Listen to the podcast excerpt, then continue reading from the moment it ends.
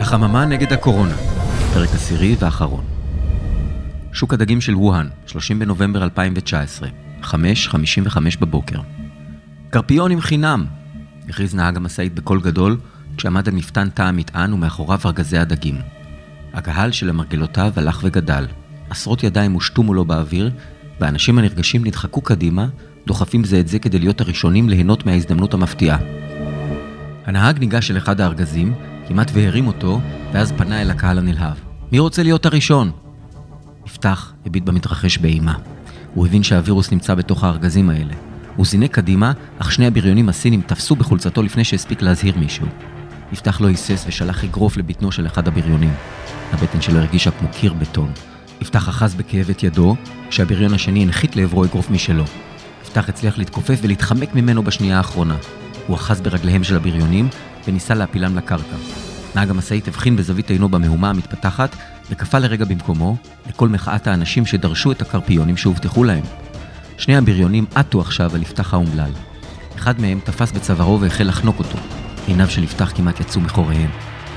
פניו הכחילו. ואז, משום מקום, הגיח דניאל, אוחז בקרש שתלש מאחד הדוכנים, והניף אותו כמו במכת בייסבול הישר אל ראשו של הבריון העמום, ששחרר את אחיזתו וצנח לרצפה מעולף.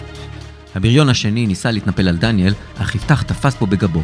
יחס הכוחות היה עכשיו לטובתם, אך האיש היה חזק מכפי ששיערו. אלעלי רצה בינתיים אל פתח המשאית, מפלסת בידיה את הדרך בתוך ההמון. Stop it!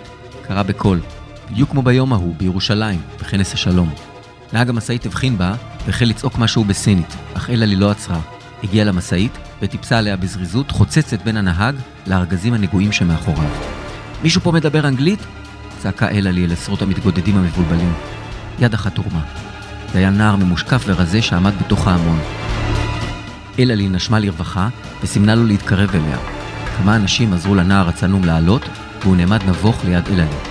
הדגים האלה מורעלים, יש בהם וירוס קטלני, קרא אלעלי, והנער שלידה תרגם את דבריה להמון שמולו. רכשים נשמעו בקהל. נהג המשאית הביט באלעלי המום. אני מבקשת מכם להתרחק, הווירוס הזה מדבק ביותר.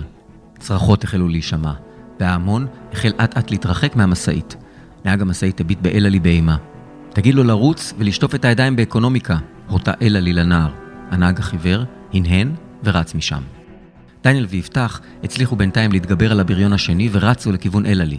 תוך כדי ריצה, שלף דניאל מכיסו את הקופסה והוציא ממנה את שלושת כדורי הפלסטיק. תרחיקו את כולם מפה! שאג לעבר אלעלי ויפתח.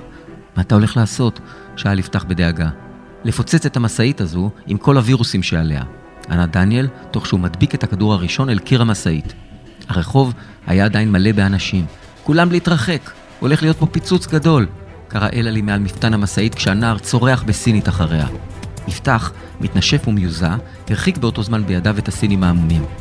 טבעת האנשים הלכה והתרחקה מהמשאית. דניאל סיים להדביק לדפנות המשאית גם את שני הכדורים האחרים, שלף מתיקו את השלט הקטן והדליק אותו. תעופו משם! צעק אל שני חבריו. אלעלי תפסה בידה את הנער הסיני, ושניהם זינקו מהמשאית. יפתח הגיח בינתיים ועזר לה לסגור את דלת תא המטען ולנעול אותה על בריח. השניים רצו לכיוון דניאל, שעמד בקצה הרחוב, שעון על קיר בטון, והשלט בידיו. עשר, תשע, שמונה. החל דניאל לספור בקול, והנער הסיני הדהד אחריו בצעקה. כמה עוברי אורח שעוד עמדו ליד המשאית הבינו מה הולך להתרחש, ומיהרו להתרחק משם. שבע, שש. דניאל הרגיש את ידה של אלעלי משתלבת בידו. רעד קל עבר בו. חמש, ארבע. הוא הציץ לכיוונה, ושלווה מוזרה נחתה עליו. הוא לא רצה שהרגע הזה ייגמר. שלוש, שתיים, אחת. דניאל נשם נשימה עמוקה ולחץ על הכפתור. טיסת אל על, 096 מבייג'ין לתל אביב, 1 בדצמבר 2019, 4.40 לפנות בוקר. דניאל השתרע על שלישיית מושבים בקצה האחורי של המטוס. הטיסה הייתה אומנם מלאה עד אפס מקום, אך הקברניט הורה לדיילות לפני ההמראה לתת לו יחס מיוחד. הבחור הזה מנע במו ידיו פעולת טרור שה-11 בספטמבר היא משחק ילדים לעומתה, סיפר לדיילות העמומות. דניאל ניסה להירדם. אוזניו כאבו עדיין מהפיצוץ העז בשוק הדגים שהשמיד את המשאית על כל תכולתה. אירועי השעות ההזויות שעברו מאז התערבלו במוחו. למזלו, קצין המשטרה שהגיע למקום הפיצוץ דיבר אנגלית מצוינת, והאמין משום מה לסיפור המשונה שסיפרו לו שלושת הישראלים. הם עצרו מיד את ג'יין ווי, המדען הבכיר, שנשבר עד מהרה בחקירה וסיפר לקצין את כל האמת. המשטרה הסינית גיתרה בינתיים את אזור הפיצוץ ודאגה לטהרו מכל שריד לווירוס. בשלב הזה נכנס לתמונה ספי שחל, ראש ממשלת ישראל, שמיהר להורות למשטרה לעצור את אלכסנדר גלפנד בחשד לתכנון פעולת טרור.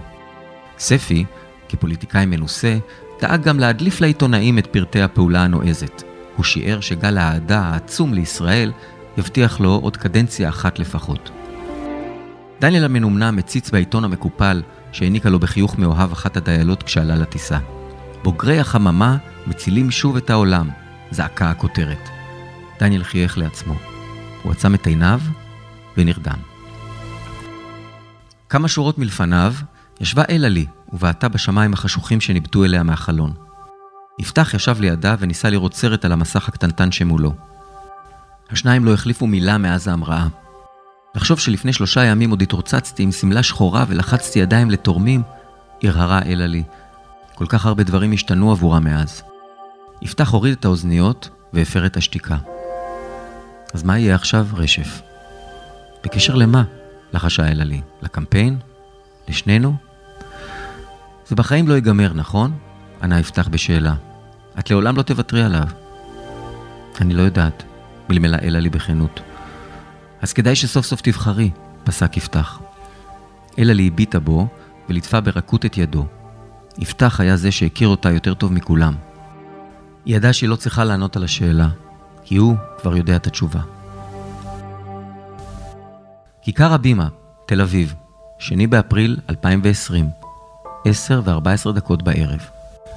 שמונת המנדטים המפתיעים שקיבלה מפלגת הכוח הצעיר, שמומנה כולה מתרומות קטנות של אלפי אזרחים, העניקו לחברת הכנסת הצעירה והחדשה אלעלי רשף את האפשרות הנדירה לבחור איזה תיק שתרצה בממשלה החדשה שספי שחל עמד להקים. אבל עכשיו היא הייתה מרוכזת רק בדייט הרומנטי שלה, הנדיר כל כך, ולא בפוליטיקה. היא שילבה ידיה עם בן זוגה כשיצאו מהצגה בהבימה אל הכיכר רומת האדם. השניים פסעו בשלווה בשדרות רוטשילד העמוסות. בתי הקפה היו מלאים עד להתפקע בהמוני צעירים שיצאו לבלות. המכוניות צפרו בפקק אינסופי שהשתרך לאורך השדרה. צלילי מוזיקת ריקודים עלו מאחד הגגות. העיר הייתה שוקקת חיים, כמו בכל שנה, בשבוע שלפני ליל הסדר. אז איך החיים, ללי? שאל דניאל תוך כדי הליכה. מושלמים, ענתה לו אלה לי, ומשכה אותו אליה לנשיקה ארוכה. סוף.